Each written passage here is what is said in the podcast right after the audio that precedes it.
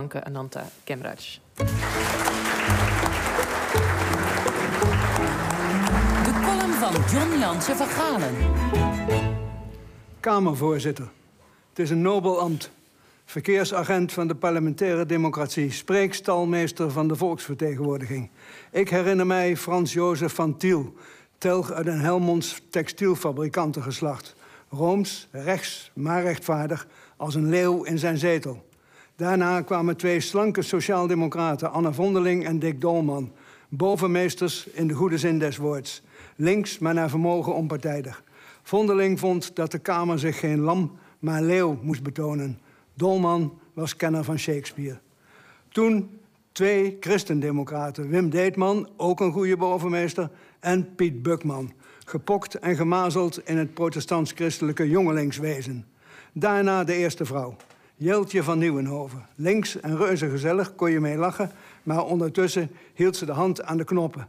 Met dat Friese accent, dat staat voor nuchterheid en oprechtheid. Vervolgens Frans Wijsglas, VVD'er, liberaal, jawel, maar dan een echte. Niet te benauwd om een afwijkend standpunt in te nemen en de Kamervoorzitter voortaan te laten kiezen. Daarna Gerdy Verbeet, ook sociaaldemocraat, de voorzitter die de gewone taal in het parlement wou hebben. En toen, ik moest het opzoeken, Madeleine van Torenburg, CDA. Bewaar ik geen actieve herinnering aan. Wel aan Khadija Ariep, die na haar kwam. Van Marokkaanse afkomst. En ze oogste meteen mijn sympathie doordat Geert Wilders haar blijkbaar beschouwde als een soort uh, landverrader of vijfde kolonne en begon te eisen dat ze haar dubbele nationaliteit prijsgaf. Wat niet eens kan. Bij haar eigen partij, de Partij van de Arbeid, lag ze niet helemaal lekker. Ze gold als eigenzinnig en een lastige tante. En volgens haarzelf was dat juist een heel goede eigenschap voor een Kamervoorzitter. Lag ze toen al met haar personeel overhoop? Ik herinner mij dat wij met de nieuwsredacties van de NOS ooit hockeyden tegen het personeel van de Tweede Kamer. Nienke de Zoete was de absolute ster aan onze zijde en ik was de loser, want ik kan niet hockeyen, nooit gekund. Het regende zachtjes, maar langs de lijn stond op pumps met een paraplu de latere Kamervoorzitter tuk op publiciteit of loyaal aan haar mensen.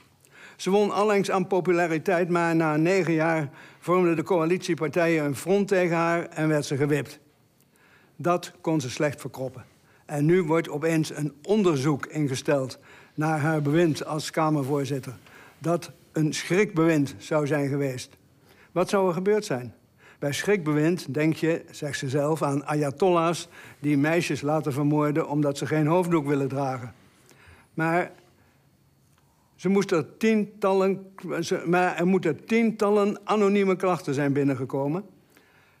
Dat is raar, ruim een jaar na haar aftreden. Dat ze om zich heen een onveilige of zelfs zeer onveilige werkomgeving schiep. Wat moeten we ons daarbij voorstellen? Veilig is een modewoord geworden. Voor zowel MeToo als voor klokkenluiders. Kan het zijn dat Ariep het kamerpersoneel te veel op de huid zat? Dat ze beter hun best moesten doen? Op tijd moesten komen? Niet zoveel zitten appen? Daar ging, het, daar ging ze niet eens over. We weten het niet. En misschien zullen we het nooit weten. Want Ariep zelf wil aan geen onderzoek meewerken. Ondertussen is de vraag hoe het komt dat ze bij iedereen die ik ken sympathie oogst. Ik denk dat het vooral komt doordat ze zo duidelijk niet in de Haagse bubbel past. De vissenkom, de krabbenmand. En nu gaat ze eruit. Voorgoed. Ik zal haar missen.